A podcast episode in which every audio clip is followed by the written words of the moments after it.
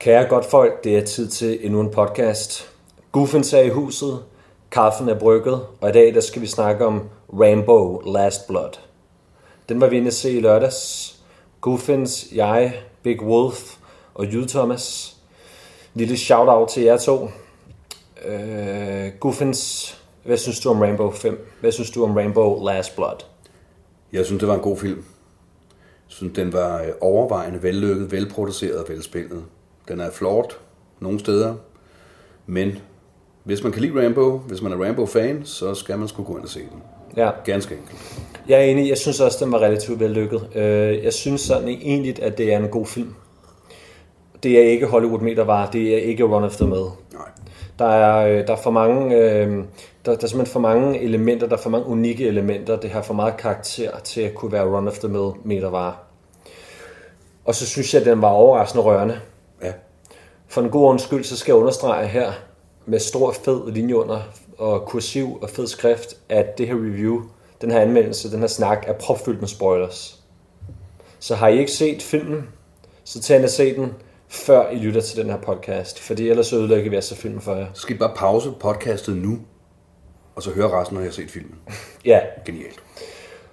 øh, og øh, det nytter ikke, at... Øh, det, det nytter ikke at snakke om den, uden vi kommer ind på spoilers, fordi det, at den er så rørende og så videre, det den måde, vi snakker om de her elementer på. Det, øh, der er vi nødt til at spoile hele plottet, inklusiv mm. slutning.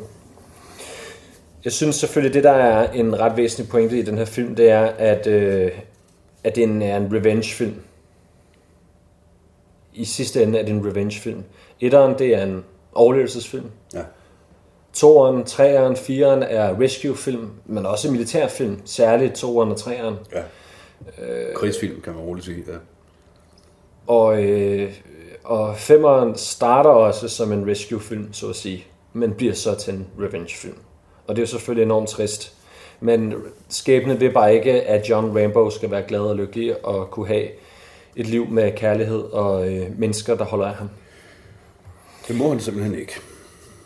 Øh, men lad os, øh, lad os snakke om nogle af de ting, der fungerede, og lad os så snakke om nogle af de ting, der ikke fungerede. Jeg synes, en af de ting, jeg godt kunne lide ved den her, det var, at øh, det var ikke en low-budget produktion. Det var ikke bare cash grab. Den- Jeg kunne også se, at den har kostet 50 millioner dollars. Det er ikke en stor film, det er ikke en stor produktion, men det er ikke en lille produktion. Og derfor var det ikke særligt tit i filmen, at man sidder og tænker, ah, det der, det ser, spiller ikke helt, eller lige det der, det ser ikke, sgu ikke så ægte ud, og så videre. Generelt holdt den et rimeligt, et rimeligt niveau film igennem. Jeg vil også sige med produktionen, man kan også se, der er kælet for detaljerne. Mm. Som, øh, altså alt helt ned til, til påklædning og til, øh, til måden Rambo er klippet på, og personerne, der indgår i filmen, rekvisitter og hele lortet. Der er ikke noget, der er overladt til tilfældigheder. De har været meget, meget, meget grundige med at skabe et Ja. ja. univers omkring, især omkring Rambos Ranch. I Bowie, Arizona. The Rambonian Ranch. Ja, The Range of Rainbow. Jamen, det er rigtigt, der er catered to detail i den. Det er ikke, øh, det er ikke en, en, en hurtig produktion. Øh, En, en god detalje i øvrigt også, at den militærjakke, han render rundt i en, en god del af filmen, er jo en model svarende til den, han har på i First Blood. Ja. Og øhm, noget af det, der fungerer i den, action var ganske vellykket. Ja fed action, fed slutsekvens med, med booby trapsene og hele det her showdown i det her tunnelsystem, han har lavet. Det fungerede, musikken fungerede, klipningen fungerede, øh, effekterne fungerede, øh, skuespillet fungerede, Sylvester Stallone er en god skuespiller, casting generelt var rimelig vellykket. Den forekom relativt øh, autentisk og troværdig, den forekom ikke for opstillet og konstrueret. Det der er... Øh, nogle, nogle af de ting, som, som du også nævnte, det her med, der var catered til, til detaljer, noget som også er noget af det, der fungerer, det er de her øh, referencer og, og homage, øh, sådan homager og Hyldester. hyldester til de andre film, som, som gør, at det, at det ligesom er, er, er mere full circle og holder sådan en form for en konsistens. Ja. Øhm, det er nø- ikke nødvendigvis alle, der tænker over det, men i filmen, der er på den her range, der har han jo det her store tunnelsystem. Ja, han har simpelthen gravet et tunnelsystem under sin ranch, som fuldstændig ligner, eller ikke fuldstændig, men i høj grad ligner de tunneller, som man øh, ved, at øh, Vietcong gravede i kæmpe kilometer lange, som de kravlede rundt i nede under junglen og under byerne osv. Mm. Og det var jo asymmetrisk krigsførelse. Ja, Altså Vietcong poppede op i de her tunneller for at lave snigangreb på amerikanerne, og så forsvandt de igen. Ja. Og når amerikanerne så fulgte efter dem under jorden, så led de øh, frygtelige skæbner, fordi øh, de her øh, Vietcong øh, havde booby-trapped de her tunneller. Og booby-traps, lige for at, at forklare dem, det er simpelthen fælder, der er konstrueret til enten at øh, lemlæste eller handi- at gøre en person handicappet, eller for den til skyld dræbe. Men det var mere demoraliserende at lemlæste en, en, en soldat. I filmen kan så afsløre, der er fælderne således, at de dræber oftere end ikke. ja, og dem, der ikke dræber dem, så kommer Rainbow og dræber dem. Og dem, der dræber, der kommer Rainbow og dræber dem to gange. Ja, så dræber han dem nogle gange tre gange. Ja, og det, og det er en ret fed ting, det er, at øh, de her tunneller her er jo sådan en, en, en ret, ret, ret stærk reference til Vietnamkrigen, og sandheden er jo, at, at, at han har godt nok forladt Vietnamkrigen, så at sige, men den har aldrig forladt ham. Han har simpelthen skabt sit eget private Vietnam Ja. under sin ranch, så han har den her smukke, idylliske ranch ovenpå, hvor han, man ser ham ride mm. heste, og man ser ham få serveret en kop kaffe, som han ikke drikker, det vender vi tilbage til. Ja, Det var, det var vi lettere fortørnet over begge to. Ja. Men man ser, at han har sådan et, et rart, om en isoleret liv på sin ranch, hvor han bor sammen med en gammel veninde og, og hendes barnbarn. Mm. Men så under den her ranch, så har han så simpelthen hele det her sindssyge tunnelsystem, som er rigged med, med bomber, og der er våben, og han har en smedje dernede, hvor han står og laver manchetter og knive. Manchetter, machetter. ja og, han, han, og han nævner jo også det her med, at han kan kun lige akkurat holde det nede, keep a lid on it. Ja. Og man ser ham også pop rimelig mange tabletter i filmen, rimelig mange øh, piller. Som vi går ud fra må være noget antipsykotisk af en eller anden Og det, det får vi aldrig ved i filmen. Vi får ikke vide, hvad det er. Nej. Og han, han popper dem øh, generøst, ad libitum, ja. PN, som man siger. Men vi får aldrig vide, hvad det er for nogle piller. Indtil et vist punkt, hvor han bliver sur og smider dem fra sig. Mm. Ja, når, ja. Hvorefter han så går fuld postal. Men det er, det er selvfølgelig en, øh, det er en oplagt, oplagt formodning, at der taler om en form for antipsykotisk medicin. Fordi han jo er blevet en savage. Ja. Han er blevet en savage af krigen, og i den her film er han full-blown savage. Altså hans tab gør ham jo øh, endnu mere brutal, end han Det var i det tidligere film. Tydeligt, at han blankt indrømmer at være ødelagt, at han har posttraumatisk stress, han har psykoser og flashbacks og hele møllen. Ja, jamen det er rigtigt. Og øh, altså det der med, at han har, han har lavet sit eget lille Vietnam, han kan, ikke, han kan ikke forsvinde fra det, han kan ikke lægge det fra sig. Han er i det mentalt. Og så skaber han også rammerne til det. Øh, og det er selvfølgelig en ret fed, øh, hvad skal man sige, det er et ret fedt element, at han er jo som Special Forces soldat, er han jo trænet i asymmetrisk krigsførelse. Og det er jo lige præcis det, han gør. Det var det, nordvietnameserne gjorde mod amerikanerne. Ikke? Amerikanerne, de havde, øh, de havde øh, altså, trænede soldater, de havde våbnene, de havde the guns, de havde det, hvad skal man sige, teknologien på deres side. Så i en konventionel krigsførelse, jamen, så ville de vinde. Så derfor så ville, måtte Vietcong øh, nødvendigvis bruge asymmetrisk krigsførelse, en guerilla-krigsførelse. Og det er det samme Rainbow bruger i den her film. Han, han angriber, øh, eller rettere sagt, han reagerer, men asymmetrisk. I showdown af filmen, der øh, handler han jo over for øh, de her øh, kartel, kidnappings, øh, Der er prostitutionskartel. lige en, en sjov arbejder bare, at det faktisk er det samme, han gør i etteren, hvor, han, øh, hvor det er ham der, Officer Teasel, den øh, Ja. king, king shit cop, som man kalder ham, mm. der kommer efter ham sammen med sine betjente og med The National Guard, de flyver ind i junglen og vil have fat i ham. Der bygger han også fælder og laver booby han. traps og gemmer sig i en mine og øh, fiser ind i byen og skyder lysene ud og så videre. Han er ekspert i det her. Ja, det er rigtigt. Og de her, de her, det, det, der viser, og det er sådan noget, Stallone har sagt i interview, det er, at han er blevet, han er, han er blevet sådan et, et feral creature. Han er simpelthen blevet en savage, et dyr, i sin, i sin vrede og sin frustration. Han vil, gerne redde, han vil gerne redde mennesker, han vil gerne redde hele verden. Det starter filmen også med. Han forsøger at redde de her mennesker, som er Fanget i en storm. ja. fanget i en storm, og som bliver ramt af sådan en, en flash flood. Og han, redder, han formår kun at redde den ene af dem. Ja. Og det, det øh, nager ham langt mere, at han ikke kunne redde dem alle sammen, end at det øh, begejstrer ham og glæder ham, at han kunne redde en. Ja. Og, og det er så at sige hans skæbne. Hans skæbne er ulykkelig. Og skæbnen vil bare ikke. Øh, Altså, og man kan sige, han er jo... Han er inde på det på en måde. Det der The Doom Champion, Doomed Not to Die, ting, som jo er en mytologisk skikkelse, som, øh, som går igen i græske myter og i nordiske øh, sagaer og savn osv. At, øh, som sagt, nu laver vi nogle spoilers her. Hans niece bliver kidnappet af et kartel i Mexico, som vil bruge hende til prostitution og pumper hende fuld af stoffer og det ene og det andet. Man kan jo næsten kalde en sted, han er sådan der, der, ikke? Jo, en sted der. Han er jo, ja, altså, Og hun dør i hans arme, og han sidder med tårerne trillende ned ad kinderne og siger, why not me? ja. Alle de mennesker, der er døde, som han elskede lige fra hans øh, brødre i Vietnam, mm. der er noget reference i, øh, i, øh, i gammel kanon til, at hans bedste ven døde i armene på ham, efter at være blevet sprunget i luften i Vietnam af en rigged shoeshine box på en bar. Så det er et flashback mm. dertil. Nu dør ja. Og da han kommer hjem fra krigen og skal se sin ven i starten, ja, etteren, af- hvor han er død. Kræft, ja. Og i toeren, hvor øh, hun dør, Kobau, ja. Kobau dør, I armene på ham. i armene på ham, fuldstændig ud af det blå, bang, så ryger hun. Ja. Det er bare ikke meningen, at, han, at nogen skal kunne elske ham og så leve. Hvis man elsker Rambo, så bliver man grangivligt skudt og dør. Og, og, og det, der er så særligt, og det sagde jeg også for kort siden, det her med, at det er faktisk en ret rørende film, det, der synes jeg er ret rørende i den sekvens, det er, at man tror jo egentlig sådan, man ved det godt alligevel, men et eller andet sted, så tror man, at nu har han faktisk reddet hende, da han stormer det her bordel og smadrer seks eller syv bad guys med en hammer. Altså helt almindelig hammer, smadrer han dem bare. Den er blodig, lad os Den sige er- på den måde. Ja. Og øh, der tror man jo egentlig, at nu har han reddet hende. Og han har hende fysisk med i bilen, og han, han er også kørt over grænsen. Han kører det der hegn ned, og han, så han er... Og øh, Arizona er jo øh, grænser jo til Mexico. Ja. Så når, når, når du krydser over grænsen der, så er han faktisk i sin hjemstat. Han er på vej hjem. Han er næsten hjemme. Og alligevel så dør hun i armene på ham. Stort set.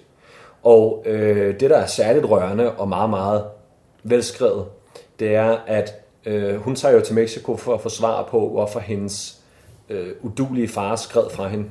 Og han svarer jo øh, så ondskabsfuld og øh, apatisk, som han er, at øh, han spildte sin tid på hende, og han aldrig elsket hende, og han aldrig vil hende. Hmm. Og da de så kører hjem i bilen, og hun er øh, øh, propfyldt med diverse stoffer fra det der bordel, tvangs, øh, tvangsdrugt, der prøver Rainbow at holde hende i live, holde hende vågen ved at fortælle om det ene og det andet, holde hendes opmærksomhed, hvor øh, hun jo ikke er i stand til at tale.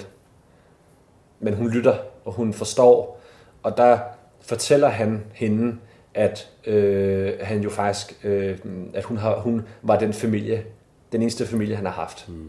Og så der føler hun sig elsket, og der fælder hun en tårer, og så dør hun. Ja. Og det er jo enormt stærkt, fordi for fanden et slag i ansigtet, den her film. Man tror jo, han, man, tror, tror, jo, han redder hende, Man ja. tror, han redder hende. Man tror jo, også fordi han, han, det øjeblik, han hører, hun er kidnappet i Mexico, der stormer han ned i den der øh, pickup truck og siger "Ej, øh, noget med, at jeg bringer hende tilbage. Jeg henter hende. Jeg finder hende. Ja. Og der tænker man jo som udgangspunkt, at det lykkedes ham at komme ned og redde hende. Men, og han fandt hende også. Men ja, det er meget rørende, og det Der er var meget også en ting, der slog mig. Fordi mange af de, de rescue-film, man ser, actionfilm, sådan nogle som Taken for eksempel, der går de til, øh, til ekstremer ofte, for at, øh, at den kvindelige hovedrolle, den unge uskyldige pige, at hun er pristine, når hun bliver reddet. Hun, Ja, må, ikke, hun øh, må ikke blive voldtaget. Hun må ikke være blevet gjort ja. on, on, uh, impure. Ja, hun må ikke blive gjort impure. Og det- altså, det kan man så undre sig over, hvorfor det er sådan, men det, mm. det kunne man nørde ned i. Ja, Så- hun var til lige tæt på at blive voldtaget, men hun, hun blev det ikke. Ja. Så hun er og så stadig blev hun ren. reddet, og- Ja, og så blev hun reddet. Altså i, i Taken, der, der finder de på en eller anden sindssyg historie med, at hun skal være virgin, fordi hun skal sælges til en arabisk sheik eller eller andet. Ja, og så det, hun er dyre, fordi hun er ja, virgin. men hendes veninde, hun, hende, hun må godt blive voldtaget og slået ihjel. Men hende her, Rambos niece slash steddatter, plejedatter, hvad man nu vælger at kalde hende, hun bliver brutalt voldtaget, og hun dør. Altså der er simpelthen en Skamferet i ansigtet skamferet i fjeset. og odedet ihjel. Ja.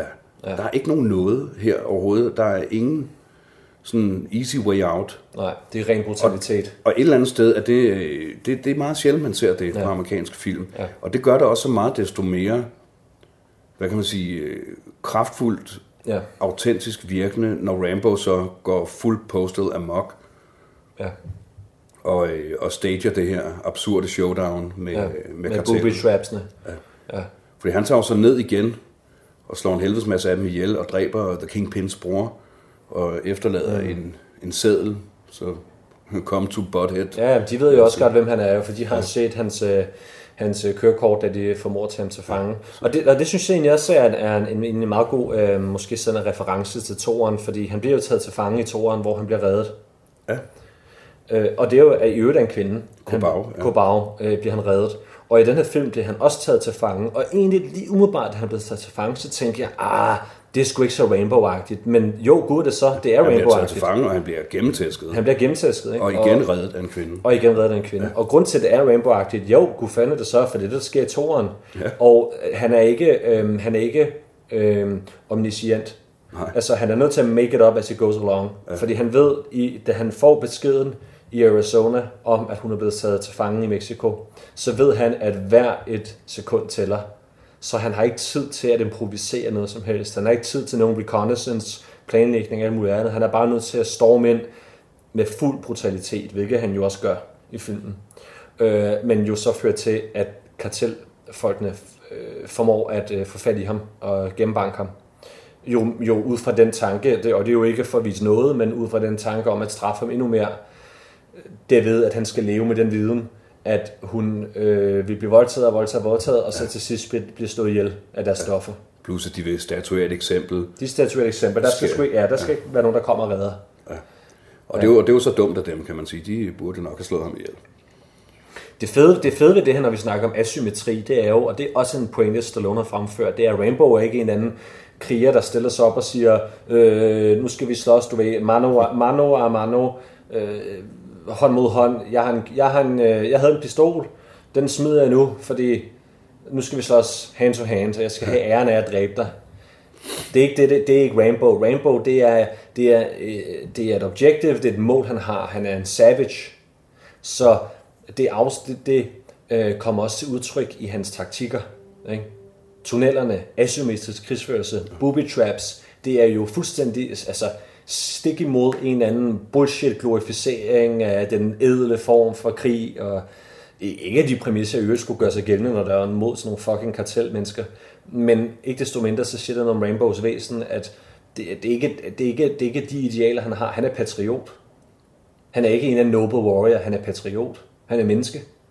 Ja, i den her, i den her sammenhæng, der er han... Øh, altså, der er han bare menneske. Han er menneske. Altså, han gør det ikke for Amerika, han gør det ikke for Nej, nej, film her handler ikke Arizona, om country. eller- Nej, præcis. staten eller en Nej. ideologi. Der Nej. er slet ikke noget med det. det. Det er jo ren revenge, det er ren vengeance. Mm. Og hans øh, means to an end er altafgørende. Han er fuldstændig... Det eneste tidspunkt, hvor han, man kan sige, at han spekulerer i at bruge en, øh, en metode til at få et budskab igennem, men det er, når han dræber The Ultimate Bad Guy til allersidst. Der flår hjertet ud på ham. Ja, bogstaveligt brætter hans bryst op og hiver hjertet ud af, Ja, af brystkassen på ham. ja. Men Det frem, frem til det, der handler det simpelthen bare om, at han slår folk ihjel, og han er fuldstændig ligeglad med munden. Det, det foregår. Jo, altså fordi man kan sige, etteren, etteren har noget politisk, skal vi, som vi har talt om i, den, i vores Rainbow podcast. Etteren har jo kommentarer til Vietnamkrigen. Ja. Øh, toeren og treeren har jo også kommentarer. Treeren, det med den, øh, øh, russerne i, i, øh, i Afghanistan, Afghanistan ja. og Mujahedin og så videre. Og, og firen har jo også kommentarer til krig, fordi det er jo Burma, konflikten i Burma, og de der Karen Stripes people, alt det her. Så det har også nogle politiske, brede samfundsmæssige betragtninger. Man kan roligt sige, at Firen har en, en, en stærk politisk mm, Det har den. slagside, bare i hans tale der. Ikke? Altså, Ja, men femeren, det er, det er skåret ind til mennesket. Det er et ren menneske, men- ren menneske, ja. menneske. Og, og det fungerer. Øh, og, og derfor det står det står øh, hårdere og mere øh, rørende af det, når hun dør. Og øh, det forklarer også, hvorfor han tager sin i forvejen øh, meget udtalte brutalitet og skruer for den.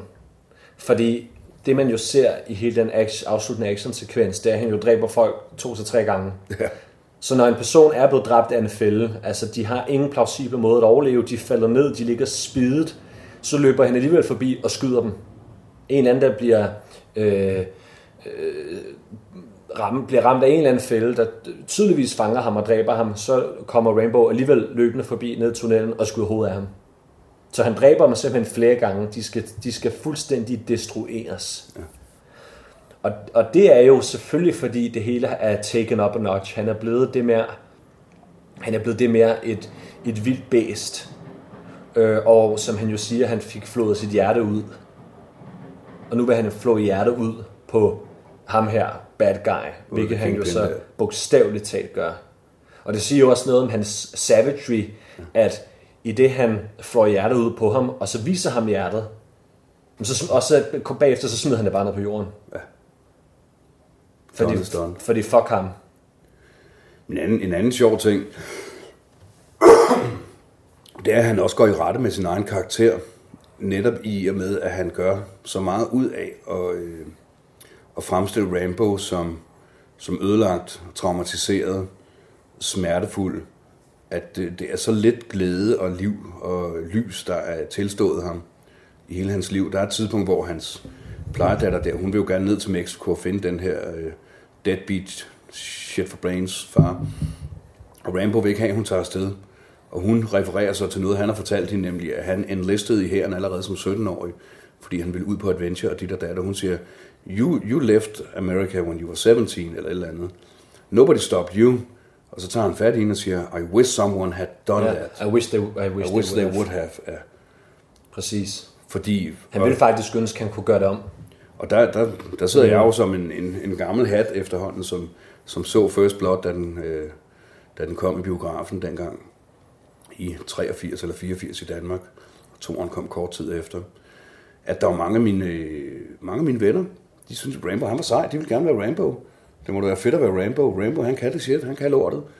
Jeg kan huske mig, en af mine andre kammerater, vi var sådan lidt, han virkede ikke skide glad. Nej, han er, han er, en, han er, en, han er en tragisk, torteret skikkelse. Tragisk, torteret, mm. ødelagt, traumatiseret Doom Champion, som enormt gerne vil redde folk, men det er bare ikke, altså, og ja. det kan han, og det er han god til. Mm. Som en af betjentene siger i filmen, he's a burned out vet, but he's one hell of a tracker. Ja, de aner jo selvfølgelig ikke, de, de, de, de kender slet ikke til hans format og hans bedrifter. De ved bare, at han er en burned out, burned out Vietnam veteran. Ja. Vietnam burnout. Men de er glade for, at han vil hjælpe dem i de der situationer, fordi han er en god tracker.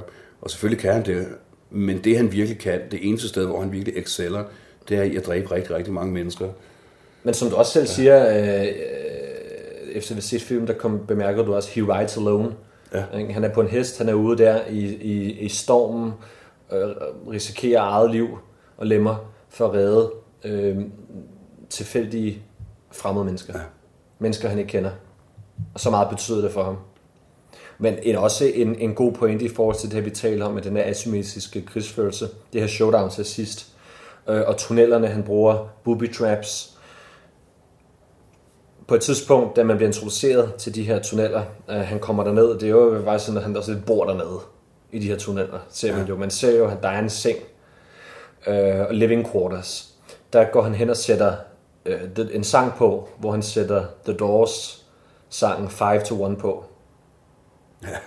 Og det, det der er, øh, det bliver selvfølgelig forklaret i filmen, men en fuldstændig oplagt øh, fortolkning af, hvad går det ud på. Det er, at mange mener, at det er en Vietnam-sang.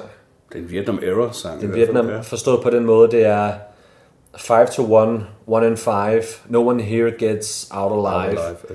Og det er, øh, kan snilt ses som en reference til Vietnamkrigen, hvor du havde måske 55.000 amerikanske soldater, der døde. Du havde 2 millioner nordvietnamesere. Rationen var fuldstændig forskudt. Hmm. Og no one here gets out alive. Uh, we got the guns, while they got the numbers. Altså, der er, han, han lever stadig i Vietnamtiden. Ja. Og han sætter også den på til sidst, som en sådan en psykologisk krigsførelse sejr op. Ja. Der sætter han den jo på til sidst, når de her bad guys render rundt i tunnelsystemet, og han intimiderer den. Og ham her, main bad guy, han bliver jo så... Øh, han bliver jo så fortvivlet og hyldet ud af den, af den der psykologiske krigsførelse. Han står og, og fyrer et magasin af, med sit automatvåben op på en højtaler for at forhindre den i at spille musikken. Ja, han skyder den simpelthen. Ja. Han skyder den simpelthen. Så det siger også noget om, at det virker. Så det er både et testament til, at Rainbow lever i gamle dage, Vietnamkrigen er stadig i ham, og han er stadig i Vietnamkrigen. Mm. Og så er det også en, så at sige, en sejre-op-operation til sidst. Og det er jo det, og det er jo det, en som ham, øh, Special Forces soldat, han er ikke Special Ops, han er Special Forces, og det de kan, det er asymmetrisk krigsførelse. Det handler om at infiltrere, det handler om at lære the surroundings, det handler om at lære, altså, at lave fælder for en ting, live off the land, og det er også det, man ser, som du så nævnte i etteren.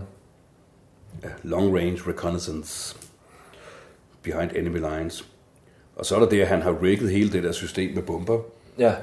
The Mutual Assured Destruction, hvad kalder du det? The Samson Ja, han har jo en, øh, ja, og han til sidst, han dræber dem jo, øh, og lader jo med vilje den her main bad guy øh, overleve, så han kan dræbe ham til allersidst, og jo flå i bogstaveligt talt hjertet ud, ud på ham. Øh, så han dræber dem en efter en. Og, øh, men han havde også den backup mulighed. Fordi hvis nu han tabte, så ville han gerne sørge for, at de er alle sammen døde. Han ville have sin hævn. Så han har jo plantet eksplosiver hele vejen rundt i det her tunnelsystem. Og det er jo det, han trykker på til sidst, for at forsere main bad guy ud. Fordi han, han, han trykker jo på knappen til sidst, for at tvinge ham ud. Ja. Så hele, hele det her tunnelsystem, det kollapser. Så, så øh, han havde også den, hvad skal man sige, han havde også overvejet, han havde også tænkt den tanke, at okay, måske jeg selv skal gå down with them. Og under omstændigheder, så havde han den backup, at hvis hans øh, taktik begyndte at fejle, så kunne han detonere alt på en gang. Og øh, jeg synes egentlig, det er meget godt sagt det her med, at han er sådan en mytologisk skikkelse. Ja, det er han. Altså på alle områder. Jeg kan da huske, lige fra jeg var dreng, der havde jeg altid sådan en eller anden lille, nærmest en headcanon om, at han måske i virkeligheden var lidt ybermensch på en måde, fordi han, han fremstod så kapabel i sine morteknikker og ude af stand til at blive såret, men det passer så alligevel ikke helt. Det er, som The Shooter of Simonian siger, faktisk en, en mere mytologisk ting. Også fordi, at han får tæsk, han bliver taget til fange, andre må komme ind og redde ham. Og det er værd at bemærke, hver gang det er sket, så har det været kvinder i øvrigt. Worth noticing. Og han bliver skudt, og han healer sig selv, der den han burde, jo, han burde jo være død 100 times over, ja. når man tænker på, hvor mange ting han har været ude for. Der er den der berømte scene i træerne, jeg holder meget af, hvor han er blevet skudt igennem siden her, og han piller kuglen ud af en patron og hælder krudtet ind i såret og sætter ild til og flam, mm. og sådan cauterizer sig selv. Og det kan jeg huske, vi altså var meget imponeret af dengang i hvad er det, 1988. Men det siger også noget om hans, og noget om hans øh, brutalitet til sidst at han bliver, han bliver såret to gange af den her bad guy. Han bliver skudt i main, main, main, main, main abdomen bad guy. i skulderen, ja. Og, øh, og, men det gør han kun, fordi han insisterer på at dræbe ham til sidst med, med, med, med, de, med hænderne. Ja. Fordi som han siger, han siger til ham over øh, radioen, over walkie-talkie'en, I could have killed you ten times over. Ja. Men han vil dræbe ham fysisk med hænderne øh, og få hjertet ud på ham, ligesom øh, han gjorde med datteren. Ja. Og jeg synes, at øh, jeg synes egentlig også, at, at den formår at vise en eller anden øh, idyll, hans simple liv, det her ude på rangen. Han har så at sige isoleret sig selv lidt. Han er på den her range. Han kommer ikke særlig meget væk. Han opdrætter hestene. Han vil gerne have, at hun opdrætter heste. Og det er fordi, han vil kontrollere verden. Og han siger til hende, at hun ikke må tage til Mexico. Fordi han kan ikke kontrollere den verden. Han vil have, at tingene skal forblive lokalt. Hun skal bare blive der. Der er øh, ro, fred og sikkerhed på rangen, på hans range. Og det er jo et eller andet sted også så menneskeligt, som det kan blive, fordi alle forældre kender det der med, at, at de helst vil behage, at deres børn skulle forblive børn og blive i den verden, de kan kontrollere og overskue osv. osv. Man vil ikke have, they fly the coop. Ja.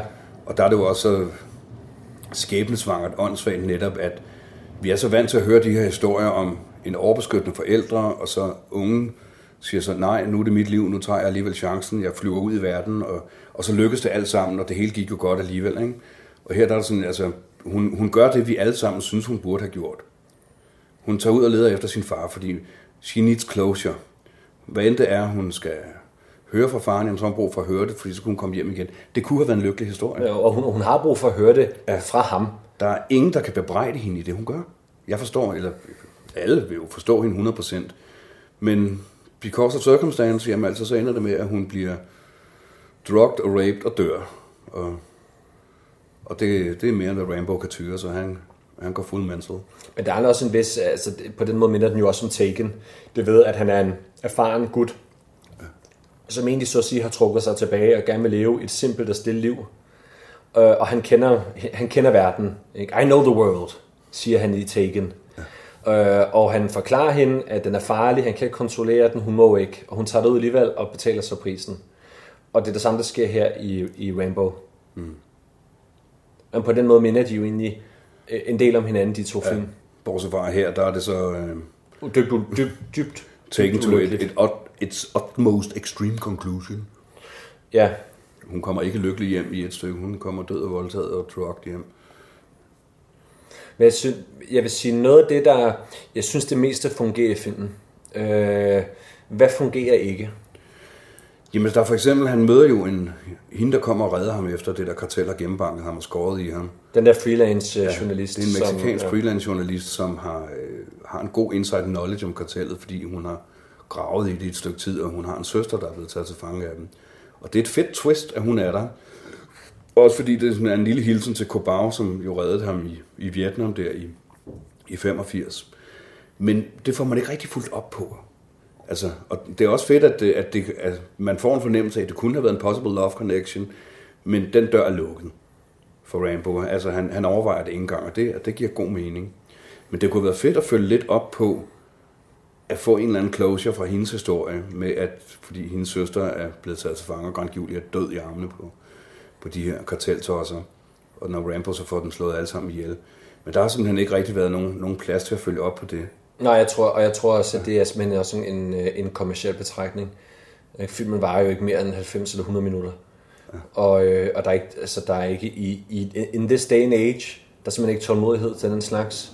Altså den her, altså bogdisciplin i dag, det der med at sætte sig ned med en bog, læse fra A til Z, øh, hvor meget gider man at klikke på Facebook-opslag, Instagram, der er mange unge, de gider engang øh, Facebook, fordi det skal man klikke for meget på, man skal have tingene serveret helt automatisk. Og øh, der er forfilm til forfilm. Ja. Det er et nyt koncept. Når hvis man ser en trailer nu på YouTube, så er det ofte, at de første 5 sekunder, det er en kondenseret trailer til traileren. Ja, det, er, det er teaser-traileren. Så ser lige nogle eksplosioner, der er lige nogle eksplosioner, der er nogen, der råber i landet, der er nogen, der skriger, der er nogen, der flyver, og så er det, så er det ligesom, øh, så har man set 5 sekunder traileren. Ja, det, det er sådan noget, det jeg godt kunne have savnet. Det var, og som vi også snakkede om, at øh, man får nogle, nogle glimpses into his past. Der er en mm. panorering hen over ja. nogle billeder fra hans tid som helt ung soldat, og fra hans tid som i Arizona, ja. Bowie med noget heste, og dit og dat, og nogle glimpses af hans uh, Native American heritage, som Ja, det, er det, det bliver jo hentet til allerede i etteren, at han er, der øh, sidder Tiesel og læser hans dossier, og siger, at han kan se, at han er halv Navajo, half German. Og det bliver så i en novelization senere ændret til half Navajo, half Italian. Og senere igen ændret til øh, quarter Italian, quarter German, half Navajo. Så der er sådan lidt discontinuity omkring hans øh, ethnic background, bortset fra, at, at han har noget, for nu at bruge et gammelt udtryk, indianerblod. Men, men det synes jeg godt, man kunne grave lidt ja. mere i, og få lidt mere background ja, på, fordi ja, ja. det er nemlig interessant, det der med, at hans mor var Navajo-indianer, og faren var så åbenbart tysk-italiener eller omvendt. Og det er jo det, det, altså, jeg ville jo gerne have haft, at filmen var tre timer. Det må den gerne være. Det må gerne være tre timer. der, der er mange være... af de her ting, man kunne explore mere. Og ikke, ikke for, at der skulle være mere action af den årsag. Der er en fin mængde action. Ja, ja. Men jeg vil gerne have haft endnu flere stille scener i starten af filmen. Jeg vil gerne have haft mere opbygning. Jeg vil gerne have scener, hvor der egentlig ikke foregik noget som helst. Ja, hvor han bare gik rundt. Hvor han nærmest bare gik rundt og sad og drak noget kaffe, eller sad ude på den der lænestol og glå ud i horisonten, og så kiggede på ingenting. Det kan være, der kommer en uh, extended cut og det er, øh, så, så jeg vil sige, det der, det der er, øh, hvis man skal sige, er svagheden, sådan som jeg ser den, det er, at der ikke er endnu mere i den. Ja. At der ikke er endnu mere af den. Men det der er, som så også er ret kondenseret, den er jo sådan rimelig high-paced. Der går jo ikke lang tid, før situationen es- eskalerer. Som, altså, der er noget opbygning, men der er kun den så at sige, fornødne opbygning. Det, det er ok. Det er ikke sådan rushed, men det er, det, det, det, der måtte gerne have været mere. Der må gerne have været mere bare af det stille, stille liv på den her range, og han sidder der og drikker kaffe, og, og rider, han rider rundt, og han laver ikke rigtig noget. Jeg kunne også godt have brugt nogle... Altså en ting er flashbacks til hans ungdom, eventuelt flashbacks til hans tid i hæren og så videre. Men det kunne være sjovt at få bare to eller tre flashbacks til tiden fra 4'eren slutter i 2008, og så den nye film her, som jo, der er jo et interval på 10 års tid, hvor man i 4'eren ser ham gå ned af... Ja, 4'eren, der ser man ham jo til Der sidst, man, han hjemvender. han, vender han ankommer til, Ja. til ranchen der, og der ja. står uh, R. Rambo, som grandgiveligt må være hans far, han, Ja. hvor man så går ud fra død i mellemtiden, og John Rambo har arvet gården. Der kunne det være sjovt lige at få nogle flashbacks fra, hvad han har rent og lavet de der 10 år, hvor man så må gå ud fra, at han har passet gården og, Ja, og opfostret heste, etc. og lavet bygget tunneller. Og bygget tunneller. Men det er jo også i firen, da han er, da han er The Boatman. Ja. Og hende her, den kristne, missionær, spørger, hvor han er fra. Det her. Han siger, Bowie, Arizona, it's a small place. Og hun øh, spørger så, er du ikke nysgerrig? Er du vendt tilbage, se hvad der er sket og så videre. Vend tilbage til det gamle liv. Og så siger han, you gotta have a reason for that. Og det er det, man ser i femmeren, det er, hans reason er jo det her liv med hans ja. øhm, jo egentlig sted, steddatter. Ja. Og det er jo hans reason. Det er den familie, han har haft. Og det er også det er underforstået i 4'eren. 3'eren foregår i 1988, 4'eren den er, så det er igen et spring på 10 år. Og der forstår man det som om, at han, øh, han er ikke vendt hjem. Altså han har taget sådan mere eller mindre direkte fra Afghanistan tilbage til Thailand, Ja, præcis. hvor Colonel Troutman finder ham i starten af 3'eren. Så han er bare vendt tilbage til Thailand, og så har han boet der på grænsen til, Ja. til hvad hedder det, til, øh, til Burma. Hvad hedder det i virkeligheden i dag? Myanmar. Ja, men, men øh, han siger jo også på et tidspunkt i filmen, hun, jeg mener, hun spørger efter øh, den her datter dør. Ja. Der spørger hun også, hvad han, vil, hvad han vil gøre, hvor han vil han tage hen og sådan noget. Han siger noget i stil med, at han vil bare drift around, Drift around, som han har gjort. like I always did. Ja. Drift around like I always did. Ja, men det er en... Øh, øh, ja, det er en, det er en, det er en barsk film, men, den, men jeg synes, den er, den er rimelig vellykket. ja, det er den. Men man er også nødt til at... Øhm, altså, man skal så sige, den er, den er fin konkurrence og forlængelse af de andre Rainbow-film. Så det er ikke en heltefilm, og det er ikke en feel-good-film. Den er endnu mere dyster. Han er antihelt. Den er endnu mere dyster end de andre. Den er endnu mere brutal end de andre. Og det der også er, så er kontrasten, det er jo, at i firen er han mere nihilistisk anlagt. Hmm. I starten, han spørger, are you bringing in any weapons? Så de siger, nej, nej, det, det nytter ikke. Så, ja. Og så siger han, you're not changing anything. Og så siger de, oh, Thinking like that will keep the world the way it is. og så siger han, fuck the world. Ja. Og her i femmeren har han rent faktisk fået noget at leve for. Og han bruger så al sin disciplin, al sin evne til at, at holde den her, øh, det her bæst i sig nede. Det her krigsskade bæst, det, det holder han nede, Og men det formår han også. sin, sin lille verden der. Han holder, han holder, og det gør han. Han holder sammen på den verden. Og desto, desto, desto værre bliver det så, når han mister det. Så han er, han er et, i, i femmeren er han en mere ekstrem skikkelse, end han er i firen. I firen er, han, er der jo ikke nogen forskel på starten af filmen og slutningen af filmen. Andet han har reddet nogle mennesker. Ja. Han er ikke blevet, han er blevet none the wiser. Den eneste forskel er, at han har reddet nogle mennesker. Mm. Men i femmeren, der gennemgår han en personlig udvikling. Ja, man kan godt sige, at han, har han, har, han har en lille arch i firen, i og med, at han, han lytter til, hvad hun siger, hende præsten der, og reagerer på det i det omfang, at han, man jo ser ham tage hjem til USA. Ikke? Ja, altså man kan sige, han, ud, han udtømmer jo, øh, han, ud, han udtømmer jo livet som det liv af ingenting. Ja. Altså han udtømmer jo livet af ingenting. Hun formår at installere noget nysgerrighed i ham om, hvad er der egentlig tilbage Han i verden. til endnu, endnu en gang redder en kvinde ham. Men han, er ikke, men han ændrer sig ikke øh, væsensmæssigt på den måde, som han gør i femmeren, hvor han, altså det er, så, det er sådan en, en ekstrem kontrast fra starten af filmen og så til slutningen af filmen.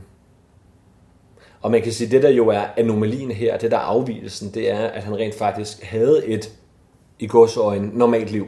Ja. Og der var nogen, han elskede, og de elskede ham. Og der var en rytme, der var en rutine, der var øh, en, han var sådan ligesom, han var på den her range, og der var ikke så meget andet. Der var faktisk ikke andet. Så det, men det er jo undtagelsen, fordi han siger også på et tidspunkt i firen, at øh, han insinuerer til, at krig ligesom er the natural state of man. Ja. Og han siger, peace, peace that's an accident. Altså en accident, ja. Og det kan man jo godt overføre her til femmeren, det er, at jamen, den her idyl, relativ idyl, og kærlighed, familierelation, jamen, det var undtagelsen, det var på lånt tid, det var ja. the accident. Og, og det bliver så flået øh, væk fra ham. Før eller senere vil brutaliteten og krigen altid finde ham igen. Netop. Ja. Netop. Men har du nogen, har du mere, du vil, øh, for vi kunne jo tale i timevis med de små detaljer, men har du flere mere, du vil tilføje? Ja, det er sådan mere altså personligt, at jeg ved, at Stallone har snakket om muligheden for at lave en sekser, som netop muligvis vil, øh, vil omhandle hans Native American background, eventuelt handle om et eller andet, der foregår i, øh, i Navajo-reservatet i og omkring Arizona. Og det håber jeg skulle lidt på, at han gør. Og han har også snakket om at lave noget prequel-agtigt, enten som film eller som en, en serie. Selvfølgelig ikke med ham selv i hovedrollen, fordi han er 9000 år gammel nu. Men med at finde en eller anden, God knows who, der kan fylde de sko, det, det er et godt spørgsmål. Men hvis han kan finde en, der kan spille en ung John Rambo, 16, 17, 18 år, tager til Vietnam og hele lortet der, i, øh, i 60'erne og 70'erne, så vil jeg skulle se det. Jeg er nok så puritansk anlagt, at jeg tænker, ah, man skal leave it alone. Leave it be. Ja, Lad den være. Ja, leave it be. Nogle gange sådan lidt, less is more. Imagine how much more more would be. Ja, og den er jeg stangt hen ad vejen enig i, men øh, det her med, at man finder en eller anden til, at så spillede de en, da man var ung, og det, det plejer ikke at gå godt. Ja, nu ved jeg godt, du ikke er Star Wars-fan, men det lykkedes med Obi-Wan Kenobi. People in the know will know. Jamen, jeg, jeg aner intet om Star Wars. Øh, ja, ja, jeg vil sige, øh, jeg vil sige leave it be. Øh, men det er jo et imponerende, at manden han er jo, hvad, snart 74. I Rambo skal fortsat være fra 47, men Stallone selv er fra... Jamen, han er fra 46 eller sådan 45, noget. 46. Ja, Han er på alder med min far. Han er 75, ikke? Så. Ja. Altså, det, det er jo imponerende, den mand, hvordan han kan hoppe og spragle rundt, og det output, han kan have af film. Ja, det er sgu impressive. For det æder med med mange år. Jeg tror, han har en, han han er sådan lidt hyperaktivt anlagt. Sådan lidt typen, der aldrig sådan rigtig sover og slapper af, har, har altid gang i projekter. Det sidste, man kan tilføje, det er jo, at øh, i filmen, der siger han, øh, hvad, all I wanted was something to eat. Ja. Og se, hvor det bragte ham hen. Ja. ja, men det var altså ordene Øh, for denne gang om øh, Rainbow Last Blood. Så øh, vi snakkes igen. Pøj, pøj.